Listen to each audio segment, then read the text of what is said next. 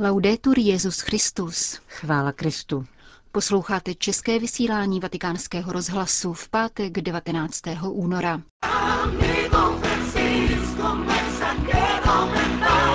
V dnešním pořadu se vrátíme ke včerejší tiskové konferenci papeže Františka na cestě z Mexika. Od mikrofonu zdraví a pěkný poslech přejí Johana Bronková a Jana Gruberová.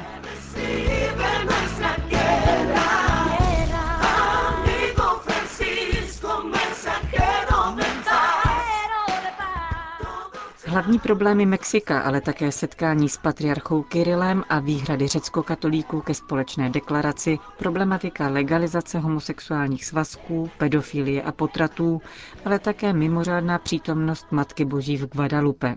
O tom všem rozmlouval papež František během více než hodinové tiskové konference na palubě letadla při návratu z Mexika do Říma. Největší prostor věnoval František setkání s patriarchou Kirilem a výhradám ke společné deklaraci, které zazněly ze strany řecko-katolíků. V rozhovoru pro tiskové středisko své církve arcibiskup Sviatoslav Ševčuk uvedl, že mnoho věřících se cítí být zrazeno Vatikánem a sám vyjadřuje bolest nad tím, že nebyl ohledně deklarace konzultován, ačkoliv je členem Papežské rady pro jednotu křesťanů. Papež František přiznává, že rozhovor četl a byl jim znepokojený. Dodal, že arcibiskupa Ševčuka zná velmi dobře a váží si ho. Před jmenováním arcibiskupem totiž pracoval čtyři roky v Buenos Aires a před odjezdem z Argentíny mu daroval drobnou ikonu, kterou si František dodnes nechává na svém pracovním stole. V rozhovoru podotkl, že kritická slova je nutné číst v kontextu celého rozhovoru, ve kterém arcibiskup Ševčuk velmi silně zdůrazňuje svoji jednotu s papežem a kterému po věroučné stránce nelze nic vytknout. Ševčuk se nevyjádřil o setkání s patriarchou, protože jej považuje za dobrou věc a krok dopředu. Pak vyslovuje některá osobní mínění v onom zmíněném odstavci. Například já jsem před chvílí prohlásil, že biskup, který přemysťuje pedofilního kněze, by měl odstoupit. To není dogma, nýbrž můj osobní názor. Stejně tak má arcibiskup Ševčuk své osobní názory, na které má právo a které předkládá k dialogu. Dokument je diskutabilní, i když tam stojí dodatek, že Ukrajina prochází údobím války a utrpení, které lze mnohoznačně vykládat. O ukrajinském národě jsem se mnohokrát zmínil, jak při modlitbě Anděl Páně, tak při středečních audiencích a prosil jsem o modlitbu a blízkost. Je tu však historický fakt války, o které má každý svůj názor. Každý má jinou představu, kdo ji vyvolal, jak s ní nakládat či nenakládat. Je zřejmé, že tu stojíme před historickým, ale zároveň osobním, existenciálním problémem dané země, který promlouvá o utrpení. A na tomto místě bych vložil odstavec z rozhovoru se Světoslavem, který říká, mnozí věřící mi telefonovali anebo mi psali o tom, že jsou hluboce zklamaní a cítí se zrazeni Římem.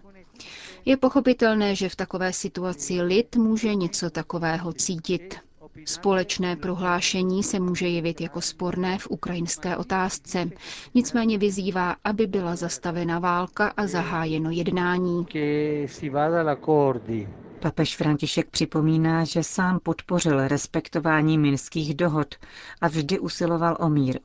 Přijal jsem prezidenty obou zemí, konstatoval papež a podotýká, že situaci arcibiskupa Ševčuka rozumí Dále dodává, že kritika není hlavní zprávou rozhovoru, který poskytl.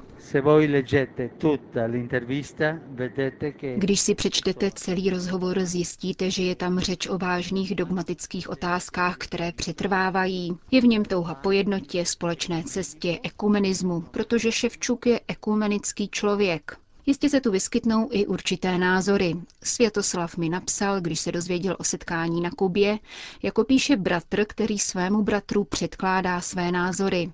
Společné prohlášení tak, jak jsme jej vydali, mi nevadí. Nevadí mi ve smyslu, že musíme respektovat záležitosti každé strany. Každý má právo na svobodný úsudek v oné tak obtížné situaci.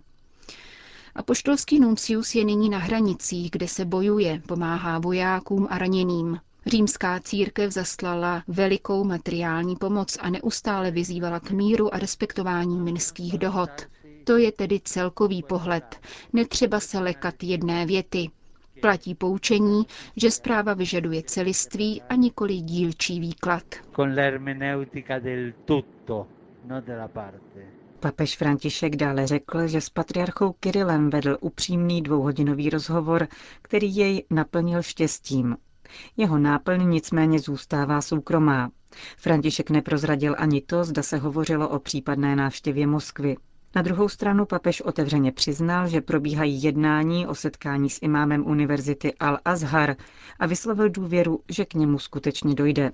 Padl rovněž dotaz na případnou cestu do Číny, který František však komentoval jen smíchem s tím, že by se mu taková cesta moc líbila.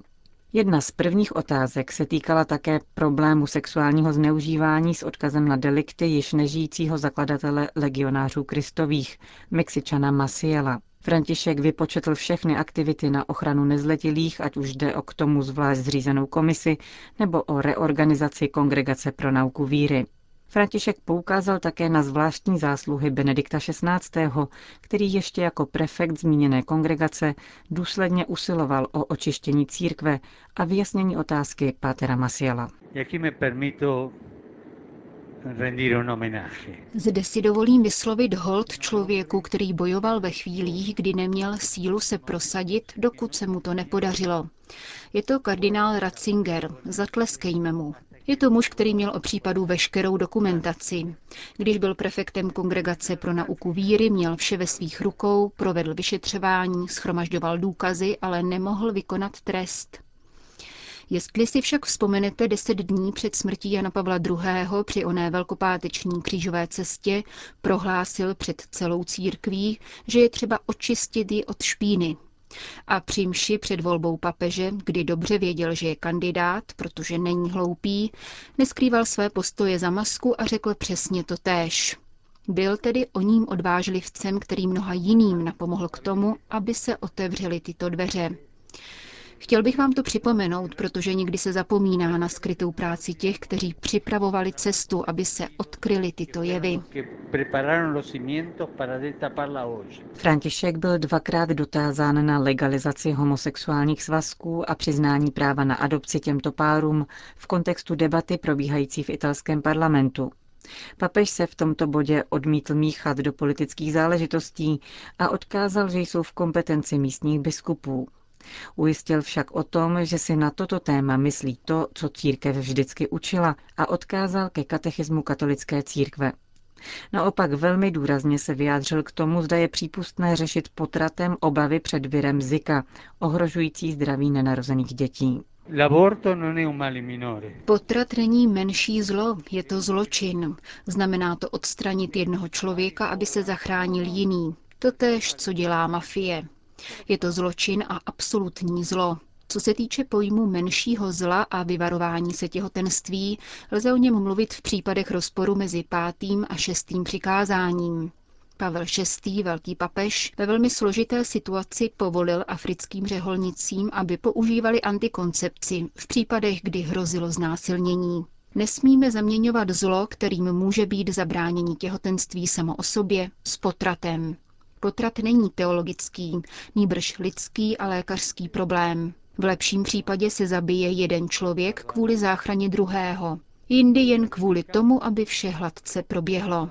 Lékaři tu vykonávají čin, který odporuje Hippokratově přísaze.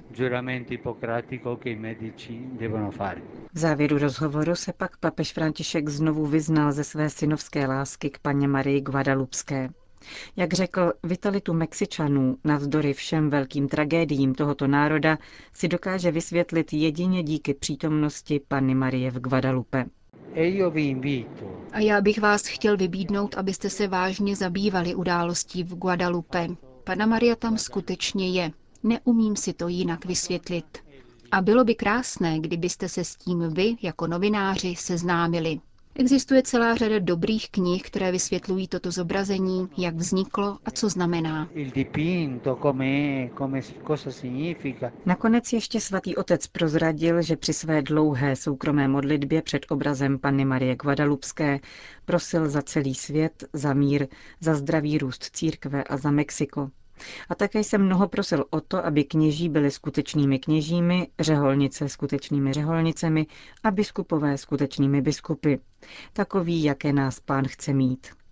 A pak také věci, které syn říká své mamince, a které jsou tak trochu tajné, řekl papež František v rozhovoru s novináři na palubě letadla při návratu z Mexika.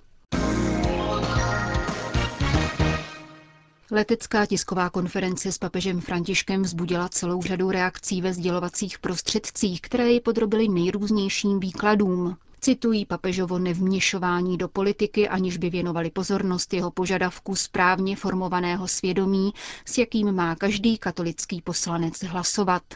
V souvislosti se zdravotními dopady viru Zika si příliš nevšímají papežovi definice potratu jako absolutního zla a zločinu, nýbrž upozorňují na údajnou Františkovu otevřenost antikoncepci. Papežovi všeobecné analýzy pak některá média vztahují na situaci národních církví, přestože tu neexistuje přímá souvislost.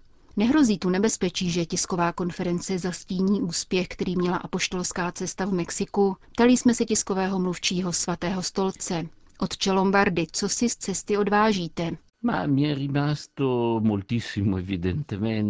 Je toho samozřejmě hodně. Do mysli se mi vril výjev obrovského setkání, které tu proběhlo.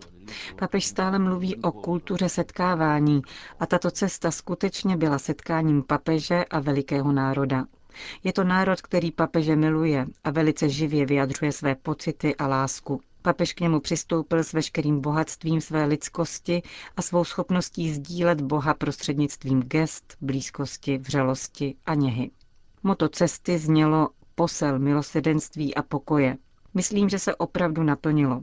Vrcholným duchovním okamžikem bylo papežovo setkání s Guadalupskou pannou, večer pomši svaté. Ona chvíle tichého dialogu, která vyjadřovala velikou intenzitu papežova vztahu k paně Marii, a tento vztah se pak projevil ve všech svých důsledcích během celé cesty, kterou bychom mohli nazvat Guadalupskou. Papež si byl přirozeně vědom všech mexických problémů, na které opakovaně poukazoval. Migrace, násilí, narkoobchodu, nespravedlivého nakládání s domorodci.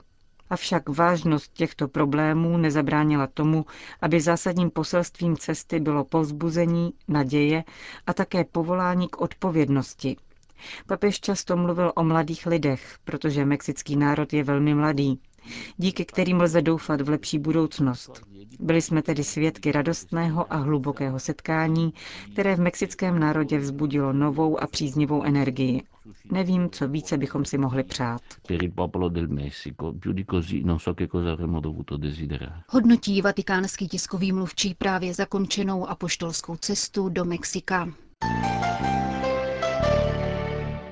Mexiko. Mexičtí jezuité zveřejnili krátké video poselství papeže Františka, které se obrací k jeho místním spolubratřím. Petrův nástupce v něm žádá jezuity, aby se neúnavně zasazovali o lidskou důstojnost, zejména těch, kdo trpí. Zdůrazňuje také význam mexické mládeže a jejího duchovního dědictví. František využil soukromé návštěvy šesti jezuitů na apoštolské nunciatuře v hlavním městě Mexika, aby předal bratrský pozdrav všem členům Tovaristva Ježíšova. Mexiko trpí, avšak Mexiko je veliké, má úžasné bohatství a své bytnou historii, podotýká papež.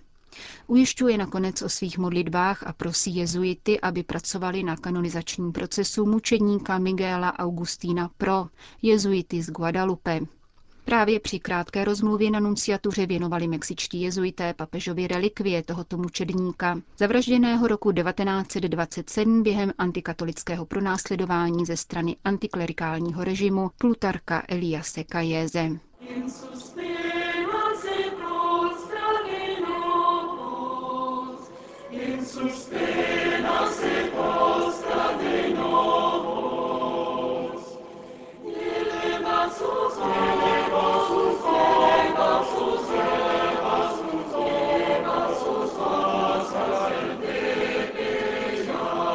Končíme české vysílání vatikánského rozhlasu. Chvála Kristu. Laudetur Jezus Christus.